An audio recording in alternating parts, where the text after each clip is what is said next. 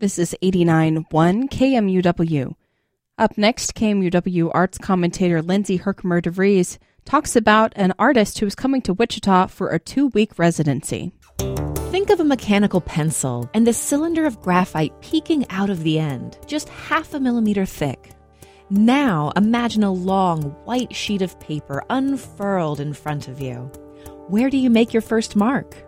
It's daunting to think about drawing this way, but this is what artist Robyn O'Neil is known for. O'Neil makes large scale drawings primarily with a half millimeter mechanical pencil.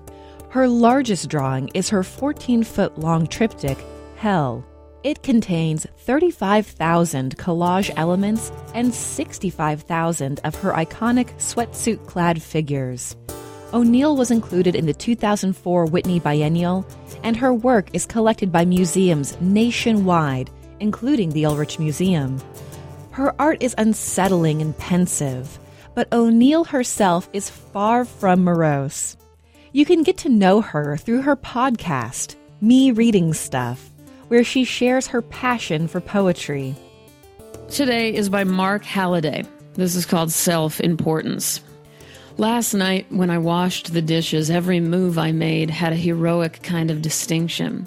Do these two forks at once, rinse them swiftly, drop them in the drainer deftly, producing that satisfactory clatter.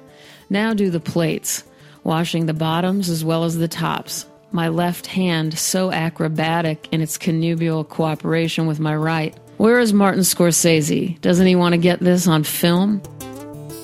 She is here in Wichita for a Harvester Arts two week residency. O'Neil will create a collaborative drawing and will ask Wichitans to make grayscale drawings of water.